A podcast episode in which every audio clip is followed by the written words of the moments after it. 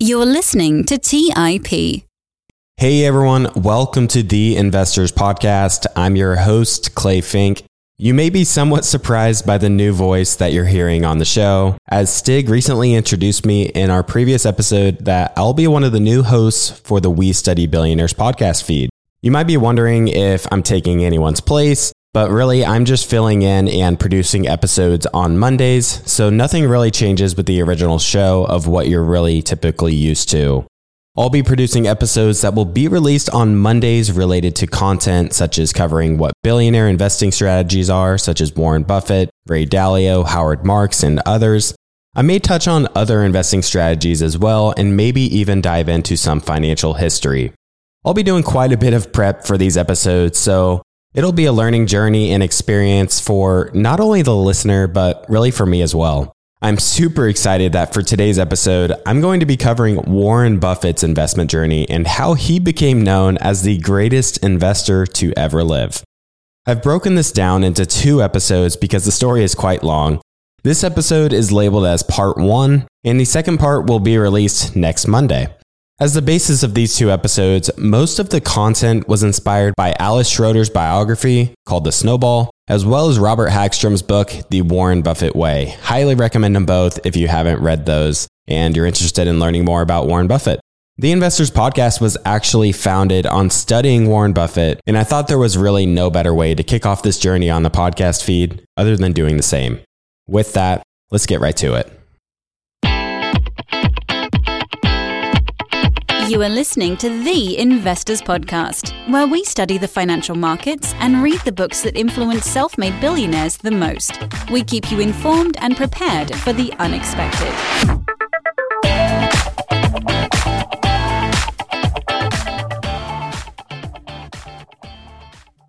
First of all, let's start out by looking at Warren Buffett's incredible investment track record. Just how great is he? On May 10th, 1965, Warren Buffett, through his investment partnership, took over the management and control of Berkshire Hathaway, which at the time was a struggling New England textile maker. Since then, here's the performance of the company.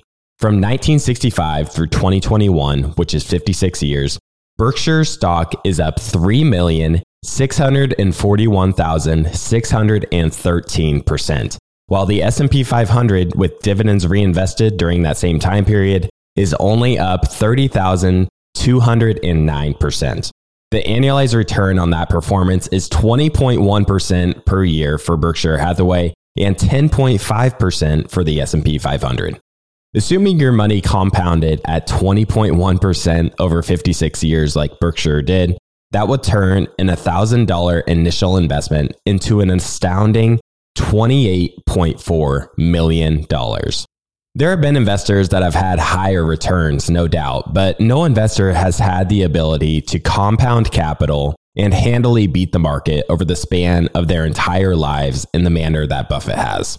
Before we dive into the content, the purpose of this episode isn't to teach you how to be Warren Buffett. Honestly, it's very likely that very few of us even have the potential to be as good of an investor as he is. But what we can do is look into how he invests and try and pull some of these useful ideas and then take those ideas and integrate them into our own approach to investing in a way that makes sense to each of us. So let's talk about how he did it. Starting from the very beginning, Buffett was born in August of 1930 in Omaha, Nebraska. This was right at the beginning of the Great Depression. I think growing up during the Great Depression led to very difficult times for his family. Early on in his life, his family was just trying to do well enough to make ends meet and put food on the table. His father, Howard Buffett, ended up starting a business as a stockbroker, giving Warren a middle class lifestyle. Growing up during this difficult time period led Warren to have this just tremendous drive to become very, very, very rich. And it's something he seriously committed to really his entire life. At a very early age, even as early as kindergarten, Warren developed a deep interest in numbers, and it was pretty obvious that he had a very sharp mind. He even developed an interest in business at a very young age. The first dollar he made from business was from selling packs of chewing gum at the age of six. Then he came to figure out that selling bottles of Coca Cola was much more profitable, so he pivoted to selling those instead. he could buy a six pack for $1. And if he sold each bottle for 20 cents, he could get a 20% return on his initial investment. Even during elementary school, Warren just really enjoyed working so he could save all the money he made and put it in his drawer at home. Since his dad was a stockbroker and owned his own business, Warren spent a lot of time at the office and spent a ton of time just reading and consuming as many books as possible. One book that had a big effect on him was a book called 1000 Ways to Make $1,000. This book really got Warren's business mind thinking and helps put him on the path of figuring out what makes a good business and what makes a bad business. And especially what type of business he could set up, which didn't, you know, really take much of his time and attention. So essentially ways in which he can make money work for him rather than constantly just working for money and trading his time for money. This is also when Warren really got started to understand the power of compounding, which is really the key ingredient to Warren Buffett's success. The book taught him that if you had $1,000 and compounded it at 10% per year, you'd have $1,600 at the end of five years, $2,600 at the end of 10 years, and $10,800 at the end of 25 years. If a dollar today was going to be worth $10 sometime in the future, then in Warren's mind, the two were essentially the same thing. So, this idea led him to being extremely frugal and very mindful about his spending because he knew that every dollar he let go of was essentially the equivalent of letting go of $10 sometime in the future. One of Warren's motivations around accumulating wealth and having strong business knowledge was the realization that money could make him independent and allow him to spend his time however he wanted to. One of his biggest goals in life was to work for himself. So he had an immense passion for understanding how great businesses operated. One of the keys to building wealth through investing is to let your money compound over long periods of time. So it's no surprise that Warren had purchased his very first stock when he was 11 years old.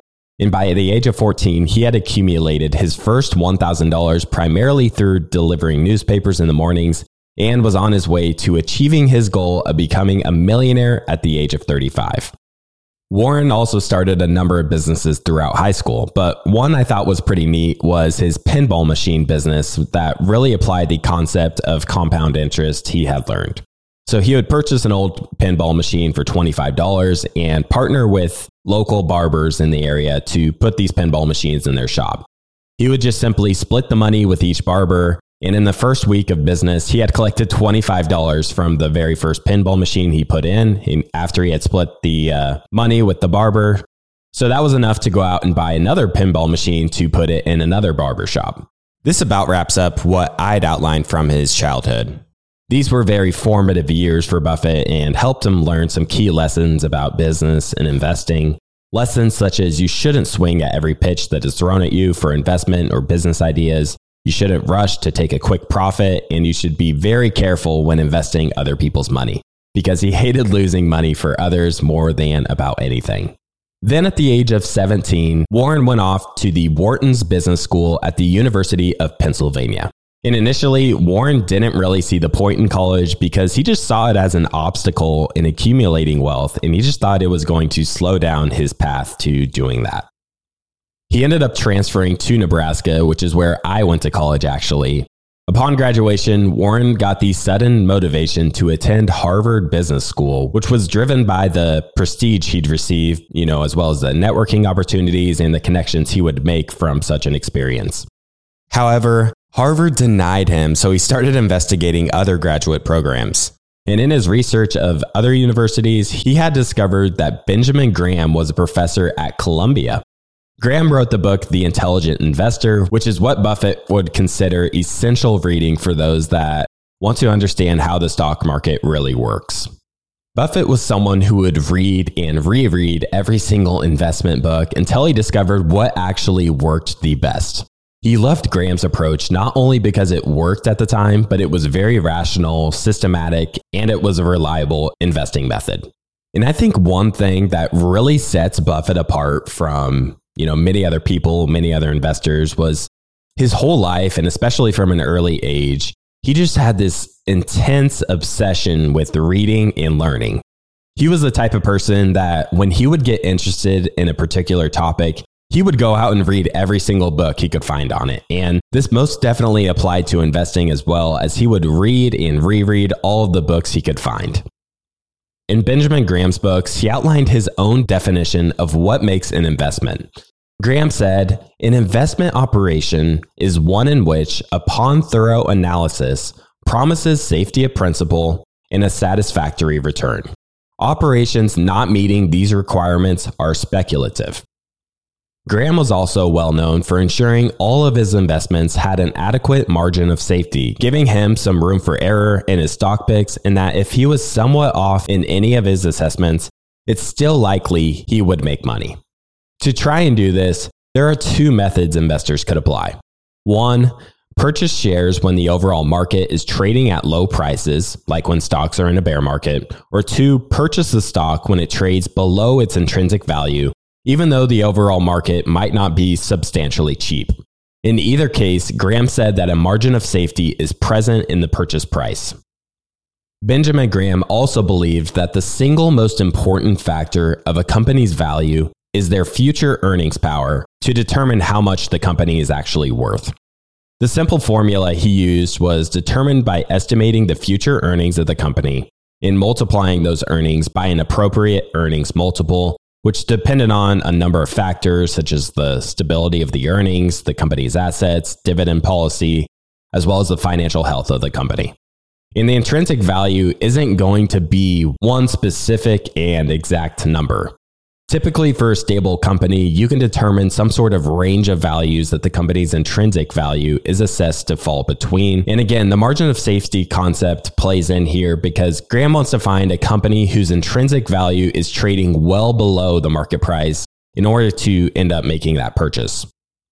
So Buffett ended up getting into Columbia Business School so he could learn from Benjamin Graham. One of Buffett's very first classes was with David Dodd, who was the author of Security Analysis alongside Benjamin Graham. This book was over 700 pages, and Warren had practically memorized this book, and he knew all the examples they laid out in the book. Buffett knew the book so well, he claimed to have known it even better than Dodd himself. This goes to show just how smart Buffett was, as he not only was an extremely avid reader, he also had practically an incredible photographic memory. Buffett paid close attention to the stocks that Benjamin Graham was buying because he believed that Graham had cracked the code on finding deeply undervalued stocks. Upon his search, he discovered that Graham was the chairman of the board of Geico, and that Graham's investment company, Graham Newman Corporation, had owned 55% of Geico at the time. Buffett wanted to learn more about Geico, so he hopped on a train to head to Washington, D.C., knocked on the company's front door, and said that he was a student of Graham's and wanted to learn more about the business. Geico's financial vice president, Lorimer Davidson, thought, what the heck, I'll give the kid a few minutes of my time and then just politely ask him to leave. However, this guy quickly realized that he was not talking to your typical student. The questions Warren was asking him are questions that he would be asked by an experienced insurance stock analyst. As many of you might know, Geico had positioned themselves to be a low cost provider of auto insurance by marketing through the mail without using an insurance agent, which oftentimes get paid a decent commission for each policy sold. Davidson and Buffett sat down and chatted about insurance for four hours that day and that ended up really being Buffett's introduction to insurance, which many of you also know ended up being an integral part of his investment career. After diving deep into Geico's business model, he moved 75% of his portfolio into Geico, which was a bold move for someone who was pretty cautious with his investments. Despite only being a freshman in college, this was nearly a $15,000 bet for Buffett. It was in Buffett's second semester that he had the opportunity to be in one of Benjamin Graham's classes. Graham's approach to investing was to find companies whose market price was trading far below what the business was worth conservatively. Essentially, he was looking for companies where, in theory, if the debts were repaid and the assets of the company were sold off, how much cash would they have left? That would be your intrinsic value of the business. Put another way, if a person has $50,000 in assets and cash, $40,000 in debt to be paid, the net worth of that person would be $10,000 after the assets are sold and the debt is repaid. The trick with this approach is that you don't know when the market will eventually come to its senses and bring the market price closer to fair value or the intrinsic value. The way Graham hedged against this certainty in the price was to be sure he built in a margin of safety or plenty of room for error to be made. Let's take a quick break and hear from today's sponsors. Today's episode is sponsored by Range Rover Sport. Range Rover leads by example with their dynamic design that rises to the occasion. It's got powerful on road performance and commanding all terrain capabilities, coupled with signature Range Rover refinement. The third generation Range Rover Sport is the most desirable, advanced, and dynamically capable one yet, redefining sporting luxury. It's got advanced cabin technologies such as active noise cancellation and cabin air purification, offering next level comfort and refinement. The purposeful cockpit light driving position sets the tone for a focused interior that promotes exhilarating driver engagement. Award winning Pivi Pro infotainment is at the heart of the experience and provides intuitive control of the vehicle systems. You can enjoy a dynamic drive and total comfort with optional 22 way adjustable, heated, and ventilated electric memory front seats with massage function. Design your Range Rover Sport at LandRoverUSA.com. That's LandRoverUSA.com. Have you ever wondered if there's an AI tool like ChatGPT specifically built for the stock market? A tool that not only aids you in your research and analysis process, but also allows for dynamic discussions? Today, I want to share such a tool with you called Meyka.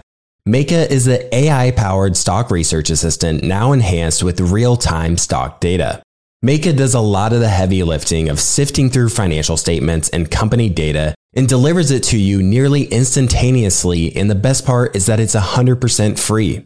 Try it out today and ask Meyka questions like What is the financial health of Microsoft?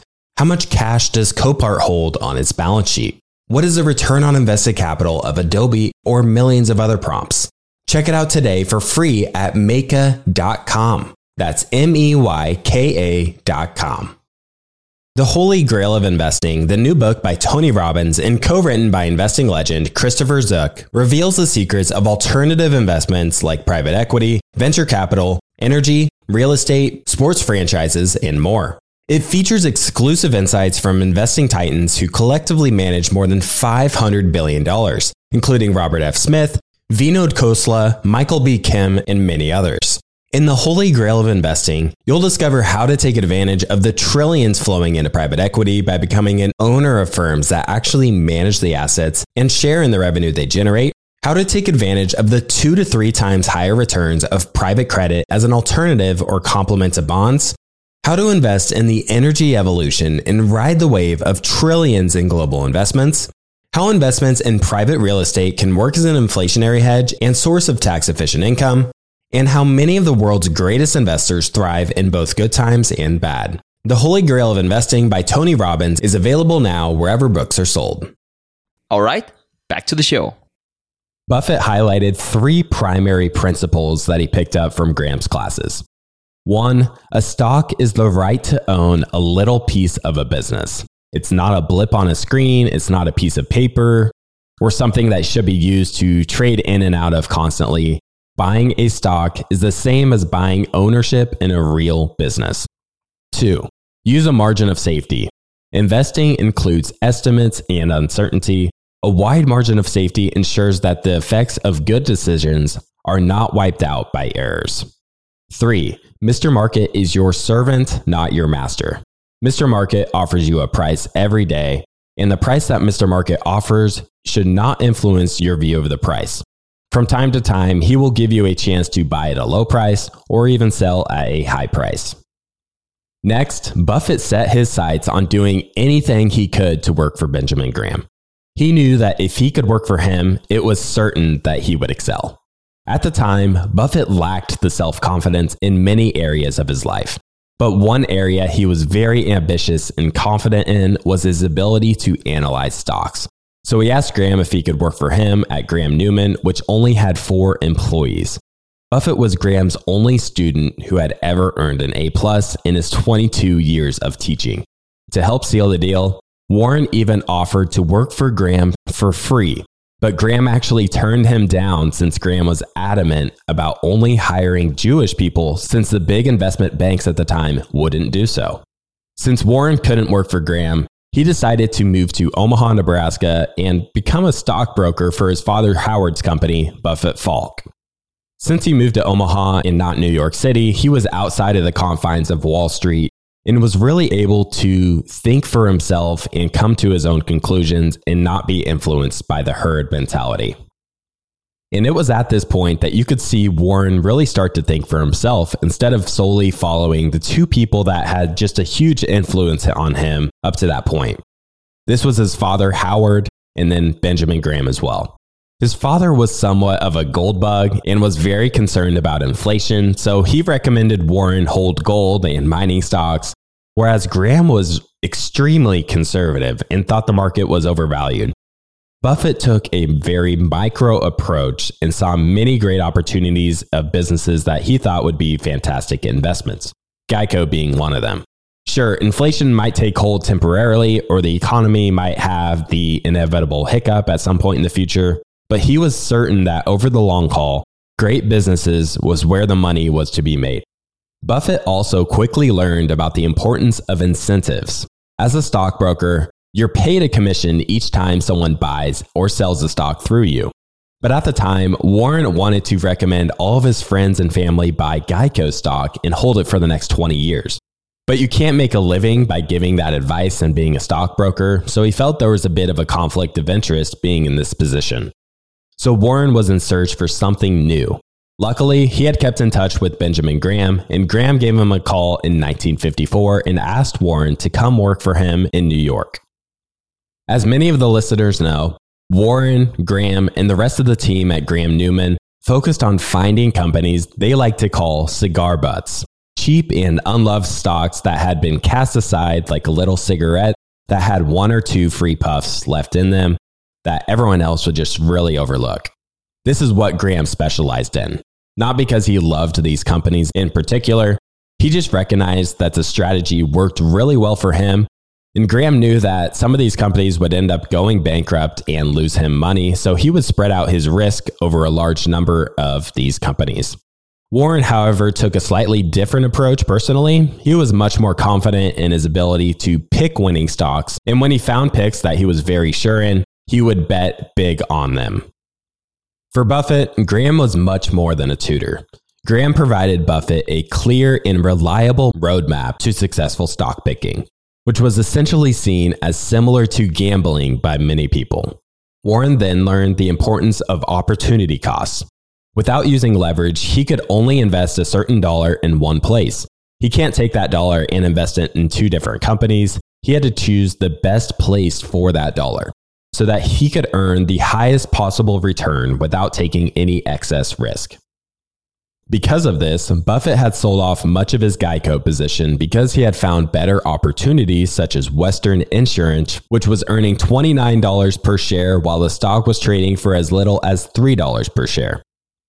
So, to find these companies, Warren would sift through any resource he could, such as Moody's manuals or what were called pink sheets, in 1955, Warren had made $20,000 in profit in just a few weeks on a bus company that was trading at a big discount to its net, to its net assets. Warren was only in his mid 20s at the time, and nobody in Buffett's family had ever made $20,000 on a single idea. The amount was several times more than what the average person earned in a whole year's work. Now, some of you might be wondering how can I do what Buffett did today and invest my money at high rates of return with very little risk? Well, today, with the rise of technology, large trading firms can spot these opportunities in an instant. So, finding these types of deals that Warren Buffett found in the 1950s is extremely difficult, if not impossible. So, we as investors will have to find a different approach to investing that works well for us if we want to take an active investing approach. Then in 1956, Graham decided his time was up with his investment career and it was time for him to retire. Buffett was offered to become a general partner in Graham's firm, but he turned it down and at the age of 26 moved back to Omaha to start his own partnership where he could invest from his house and could put his friends and relatives into the same stocks he invested in. At this point, Warren was worth $174,000 at the age of 26. He structured the partnership so that he got half of the upside above a 4% threshold, and he took a quarter of the downside himself. So even if his investments broke even, he ended up losing money. He promised his investors that his investments would be chosen on the basis of value and not popularity, and that the partnership will attempt to reduce the permanent loss of capital to a minimum. Within that first year, Buffett already managed over $1 million in assets, much of which came over from not just friends and family, but from people who needed a new place to invest after Graham's partnership had ended. During that time period, Buffett was primarily purchasing companies that were around the $1 to $10 million in market cap that most people knew nothing about. One of Buffett's big problems in the early days was that he had so many opportunities but not enough capital to pursue such opportunities. So a lot of his time was spent trying to sell others on joining the partnership, whether that would be networking or introducing himself around Omaha or reaching out to former members of Graham's partnership. He'd get $10,000 here, 100,000 there, 50,000 there. Month after month, he was getting more and more investors in his partnerships. And this was great from Warren's perspective because the more money he managed, the more money he could make, and the faster his snowball of wealth to the million dollar mark could accumulate. Like I mentioned before, Warren was very big on incentives. He knew that his incentives were aligned with his investors' incentives. If he did well in managing their money, then his partners would do well too. If he did poorly, then he would suffer from that just like his partners did. He's really operated in that manner from day one. Many times when Buffett brought on larger investors, he would set up new partnerships that were legally separate from his other partnerships. Legally, he could only take on 100 partners without having to register with the SEC as an investment advisor. And eventually, his partnerships got to the point where word of mouth was really starting to take hold people would see the results they were getting from Buffett and they would go out and tell all their friends, hey, if you want to get rich, then you need to invest your money with Warren Buffett. So he didn't need to do much selling at this point as he was getting many organic inbound requests from prospective investors. His second partnership achieved an annualized rate of return of 24.5% versus the market average of 9.3%. Warren eventually dissolved all of the partnerships into one, and in 1961, the partnership returned 46% versus the Dow's 22%. Because of Buffett's massive success up to this point, he had achieved his goal of becoming a millionaire by the age of 35. His whole family thought he was crazy for setting such a goal and thinking he could achieve such a thing, but he ended up doing it at the age of 30 rather than 35. Although he was on his own investing now, Buffett really didn't deviate too much from Graham's investment strategy of buying the cheapest stocks he could possibly find, and that was until Buffett met Charlie Munger. Warren met Charlie Munger in 1959 when Buffett was around 29 years old, and they clicked and became friends almost instantly. Munger was a lawyer for most of his career up until then, but like Buffett, he was also an avid reader that enjoyed reading about business, investing, and studying successful individuals. Munger enjoyed being a lawyer, but what he decided he really wanted was to have the freedom and financial independence to do whatever he wanted, similar to Buffett. After he learned about Buffett's partnership model, he was hooked and wanted to implement the same model for himself to achieve that independence he wanted. Munger was a bit older, but he wasn't as wealthy as Buffett. One reason was because he was a lawyer and not so focused on accumulating as much money as possible. But another reason was that Munger had eight children, which we all know is not cheap. Now, Munger understood Buffett's approach of buying businesses that were really cheap, but he was much more interested in investing in great companies. He wanted to learn more about a company's intangibles, intangible assets, such as the strength of the management, the durability of the brand, or how someone else could compete with them. What Munger didn't like about Benjamin Graham's approach was that he was quite pessimistic about the future and invested in a way that was very, very conservative. Whereas Buffett's personality was very optimistic about the future and bullish on where America was heading. The cigar butt style of investing is determining what the company would be worth if it were dead and all of its assets were liquidated. Munger thought that given Buffett was so optimistic about the future, he should be investing in a way that reflects that. One time, Buffett explained why Graham's cigar butt strategy wasn't always the best. He said if you paid $8 million for a company whose assets were 10 million, you will profit handsomely if the assets are sold on a timely basis. However, if the underlying economics of the business are poor and it takes 10 years to sell the business, your total return is likely to be below average. Remember, time is your friend of the wonderful business and the enemy of the mediocre business. Buffett quoted John Keynes in regards to this transition. The difficulty lies not in the new ideas, but in escaping from the old ones. Buffett, however, didn't ever forget one key principle that Graham taught him. Successful investing involves purchasing stocks when their market price is at a significant discount to their underlying business value. In 1963 and 1964, Buffett did start to come around to Munger's line of thinking as he purchased American Express as it was being punished by the market. It was by no means a cigar butt style pick. However, Buffett invested $13 million of the partnership's money into the stock, making it the fund's largest position. The stock had been involved in a giant scandal in which it was backed by fraudulent loans, and American Express's share price decreased by over 50%. As Robert Hagstrom put it in his book, if Buffett has learned anything from Ben Graham, it was this. When a stock of a strong company sells below its intrinsic value, act decisively.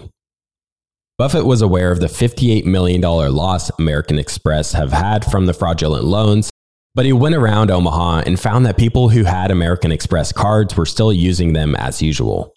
Then he visited several banks and saw that American Express travels checks had no impact on their sales either. So he pulled the trigger as his share price tripled over the next two years. This was a timely move for Buffett as the cigar butt approach was becoming more and more difficult to implement as the opportunities begun to be arbitraged away by the market. And since Buffett was managing larger sums of money, this also limited the choices of cigar butt companies to invest in, as very small companies were no longer really moving the needle for him. Another individual who had influence on Buffett transitioning to buying quality companies was Phil Fisher, Fisher believed that superior returns could be made by investing in companies with above average potential that had capable managers. While Graham's approach was very qualitative, Fisher's approach was very much quantitative. He popularized what he called the scuttlebutt method of researching all of the qualitative aspects of a business, its management, and its competitive advantage, especially from those who are very familiar with the company. Fisher would take those steps that most other investors simply wouldn't take in their research, such as meeting with the customers or the vendors to get their opinion on the company, as well as their opinion on the company's competitors. So Fisher would go out and chat with the most knowledgeable people about a company, their employees, their investors, and those who were most knowledgeable about them. Let's take a quick break and hear from today's sponsors. Buy low, sell high. It's easy to say, hard to do. For example, high interest rates are crushing the real estate market right now. Demand is dropping and prices are falling, even for many of the best assets. It's no wonder the Fundrise flagship fund plans to go on a buying spree, expanding its billion dollar real estate portfolio over the next few months. You can add the Fundrise flagship fund to your portfolio in just minutes with as little as $10 by visiting fundrise.com/wsb. That's fundrise.com slash WSB. Carefully consider the investment objectives, risks, charges, and expenses of the Fundrise Flagship Fund before investing.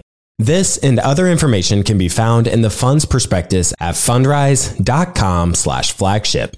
This is a paid advertisement. Today's show is sponsored by public.com. That's where you can earn 5.1% APY with a high yield cash account.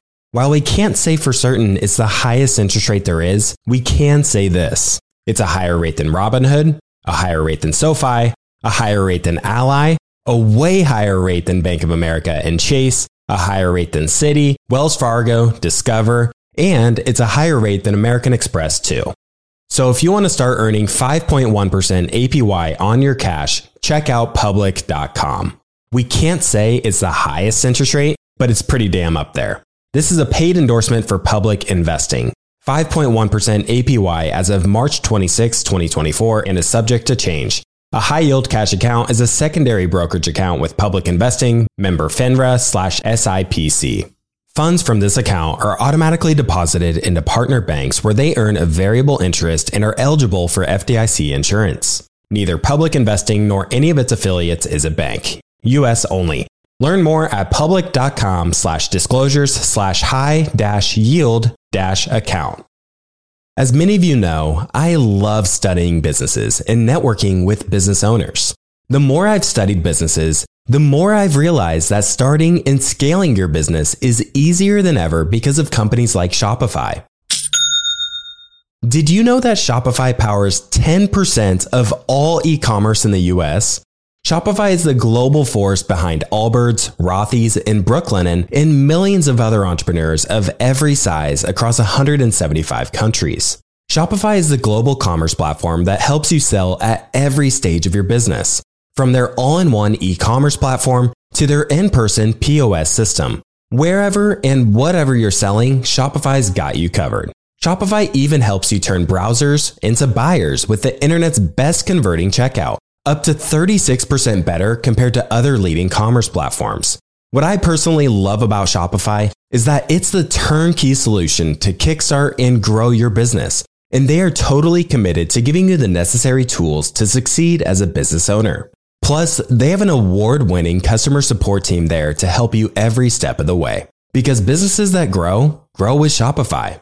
Sign up for a $1 per month trial period at Shopify dot com slash WSB. That's all lowercase. Go to shopify.com slash WSB now to grow your business no matter what stage you're in.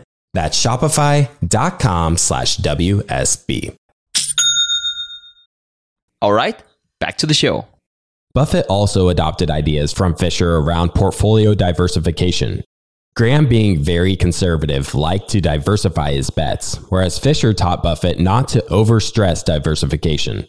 He thought it was a mistake to spread out your risk given that you were very sure about a handful of stocks that were very well researched. Also, once you have too many stocks, it makes it practically impossible to watch all of them and monitor their business performance effectively.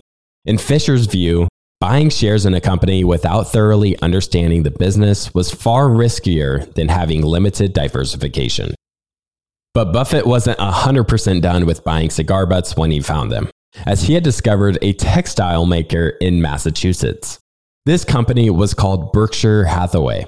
The plan was to buy the company, liquidate its assets, and shut down the business. According to the accountants and the company's books, the business was worth over $19 per share but the stock was trading at $7.50. So Buffett started accumulating shares in the company. Originally, Buffett had planned to sell his shares in a tender offer at $11.50. But he received a note that the tender offer or the offer to buy Buffett shares was not at $11.50, but it was at $11.37.5. Being who he was, this infuriated him to no end as he was pretty much a tightwad and wanted to maximize every single dollar he could. So instead of selling the stock, he continued to buy as many shares as he could possibly get. He wanted to buy the whole company. There's a whole backstory on how this ended up playing out, but essentially, it seems like Buffett ended up getting pretty emotional when purchasing these shares. Because he had issues with shutting down operations and companies in the past, he had enough shares to have influence over the management of the business. But he learned from his past he shouldn't shut down Berkshire's operations. Essentially, he had discovered that Berkshire was a cigar butt, but it didn't have any puffs left. And he's on the record for saying he would have been better off if he had never even heard of Berkshire Hathaway which is pretty funny given that the company is worth over $600 billion today.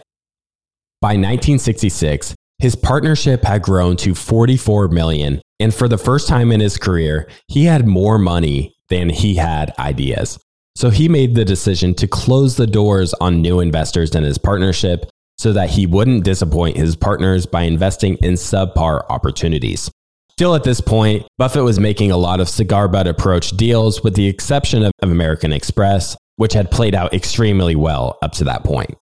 However, as we approached the late 1960s, he was beginning to make the transition to buying great businesses rather than cheap businesses.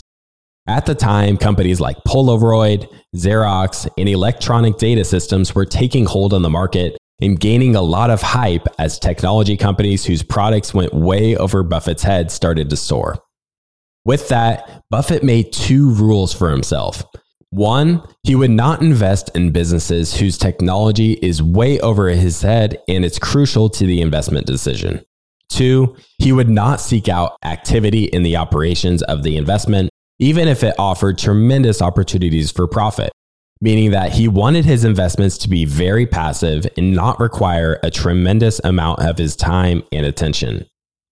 The first point is that value investing principle that you should only invest in what you truly understand.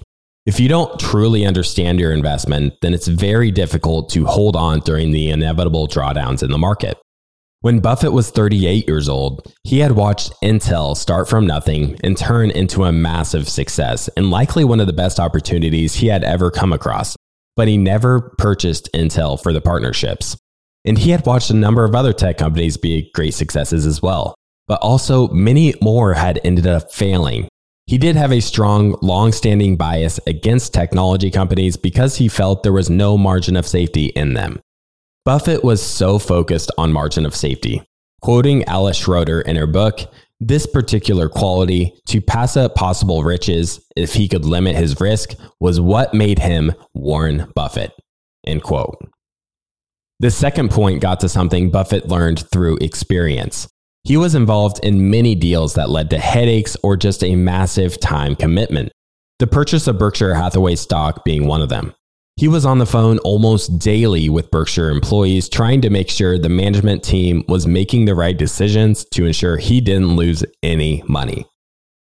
In an October 1967 letter to shareholders, he wrote to investors that he would limit himself to activities that were easy, safe, profitable, and pleasant.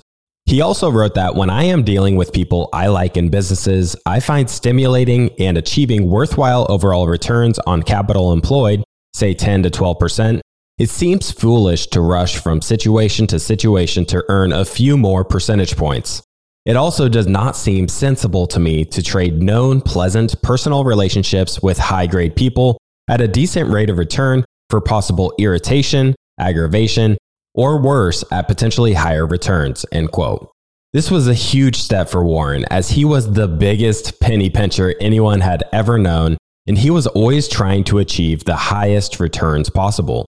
So for his investors to hear him say that he was willing to sacrifice returns was quite a transition for someone so strong willed. Figuring out where he was going to allocate capital next, he had long had his eye on a company in Omaha named National Indemnity, which was located just a few blocks from his office downtown. Through Buffett's research, he came to find out that National Indemnity insured some unusual people, such as circus performers and lion tamers. The company's CEO, Jack Ringwalt, used to say, There's no such thing as a bad risk, only bad rates, referring to the premiums that policyholders were charged. Buffett weaseled his way to talk Ringwalt into selling National Indemnity to him, and Buffett quickly put together the final papers before Ringwalt could change his mind and back out of the deal. And at that point, Buffett had entered the insurance business and was on his way to exiting the textile business. This is when Buffett figured out a whole new business model.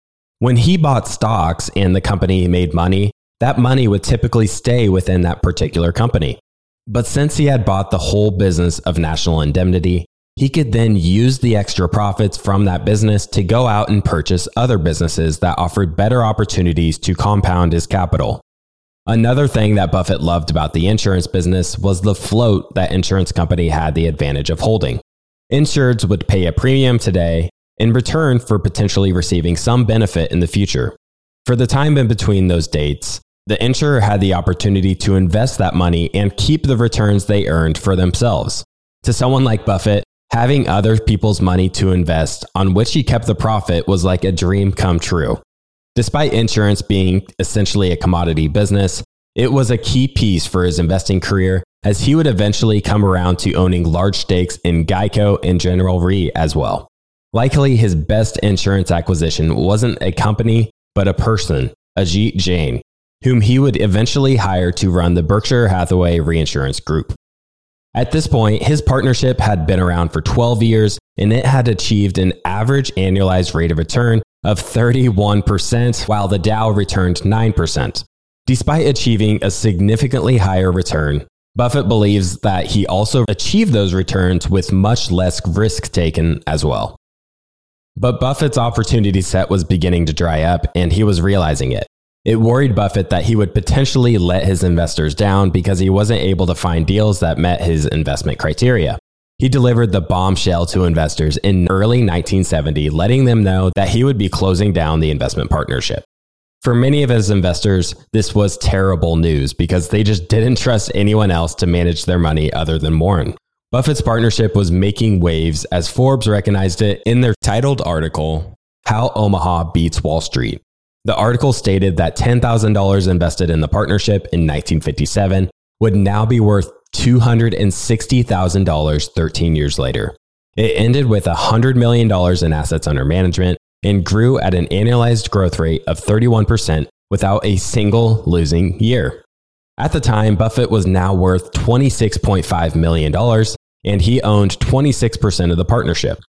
Forbes said that Buffett is not a simple person, but he does have simple tastes. He had four to five bottles of Pepsi per day and would have that instead of wine at dinner parties.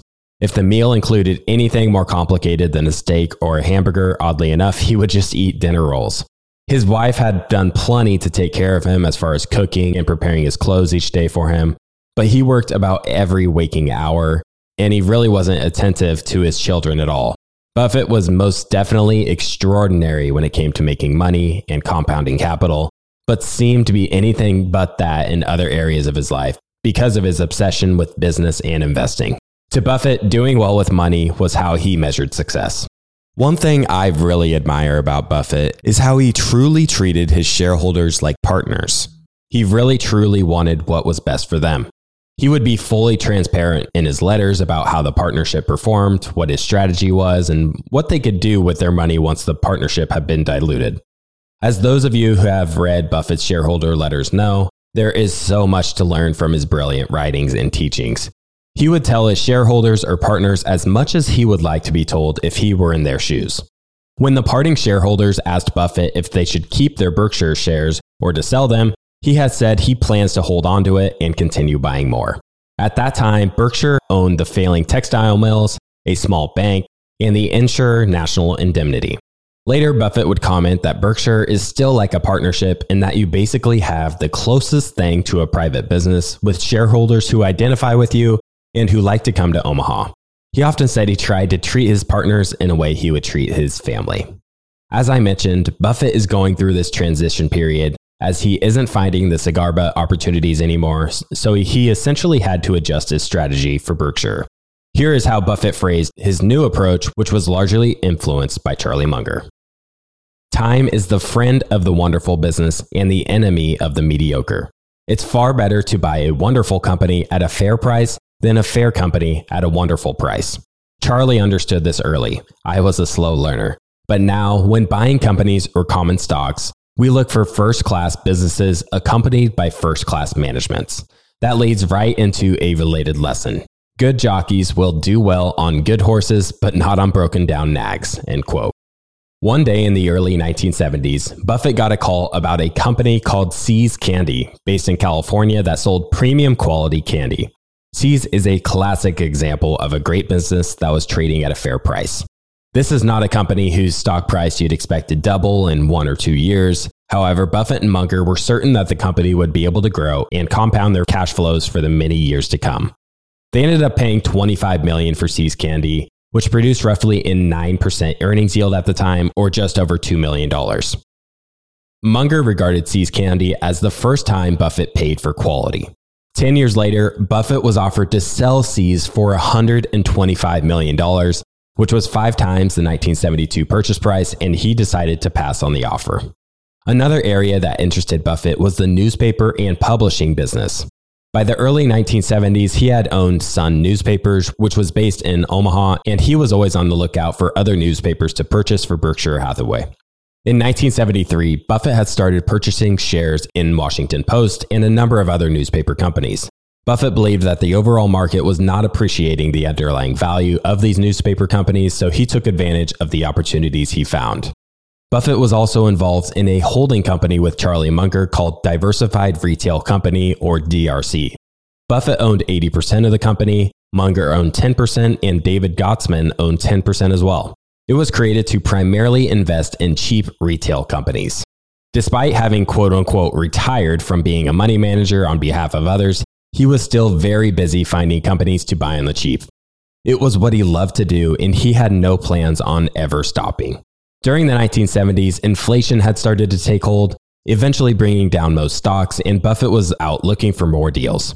Since he was fully immersed and understood the newspaper business, he found stocks of advertising agencies such as Interpublic, J. Walters Thompson, and Ogilvy and Mather that he put nearly $3 million into as they were trading at less than three times earnings. Through the inflationary 1970s, Buffett believed that owning stocks in companies that had strong pricing power were the best protection against inflation. Inflation was running in the double digits, and investors were piling into gold, diamonds, platinum, art, real estate, and commodities. Everyone thought that cash was trash, and Business Week titled an article, The Death of Equities. Meanwhile, Buffett wrote that it was time for investors to be buying stocks, thinking that when everyone else wants to avoid stocks is the best time to purchase, as investors are getting more favorable prices when the consensus outlook is poor. Many of Buffett's holdings were down 25% or so. His former partners had wondered if it was a mistake to hold on to Berkshire, but Buffett saw it as the opposite as he started buying as much of the stock as he could until he had run out of cash. Buffett remained calm throughout the downturn as he believed Mr. Market's opinion of the stock's price at the time had no bearing on the company's true intrinsic value. At this time, Buffett was receiving a $50,000 annual salary from Berkshire Hathaway and come to realize that he was very rich from a net worth perspective, but very cash poor. Despite Buffett being cash poor, his companies were producing plenty of cash, which he could then use to reinvest in other companies. Buffett decided to set up a reinsurance company to link Berkshire Hathaway to his holding company, DRC.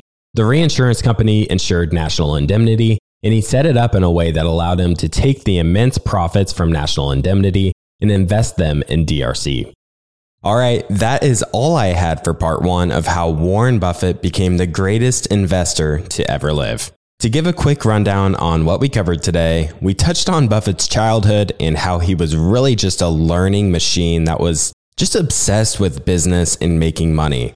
Then he attended college and started learning directly from his mentor, Benjamin Graham. Then he started his extremely successful investment partnership and eventually met Charlie Munger, who joined him at Berkshire Hathaway. At this point in Buffett's journey, we are now in the mid 1970s, as we have a lot more ground to cover in next week's episode.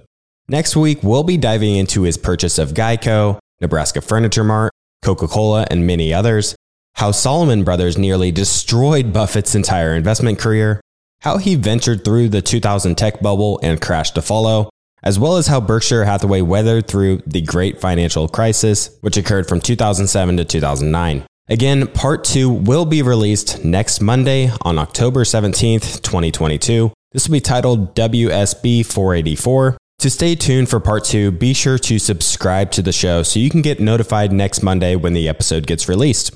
In the episodes to come, I'll be diving in even more on how Warren Buffett invests exactly today and what his principles entail. I'll also be getting into some real world examples and applying Warren Buffett's framework. Thank you so much for tuning in. I really, really appreciate it and hope you've enjoyed this series so far on Warren Buffett. With that, I'll see you again next week. Thank you for listening to TIP. Make sure to subscribe to Millennial Investing by the Investors Podcast Network and learn how to achieve financial independence. To access our show notes, transcripts, or courses, go to theinvestorspodcast.com. This show is for entertainment purposes only. Before making any decision, consult a professional. This show is copyrighted by the Investors Podcast Network. Written permission must be granted before syndication or rebroadcasting.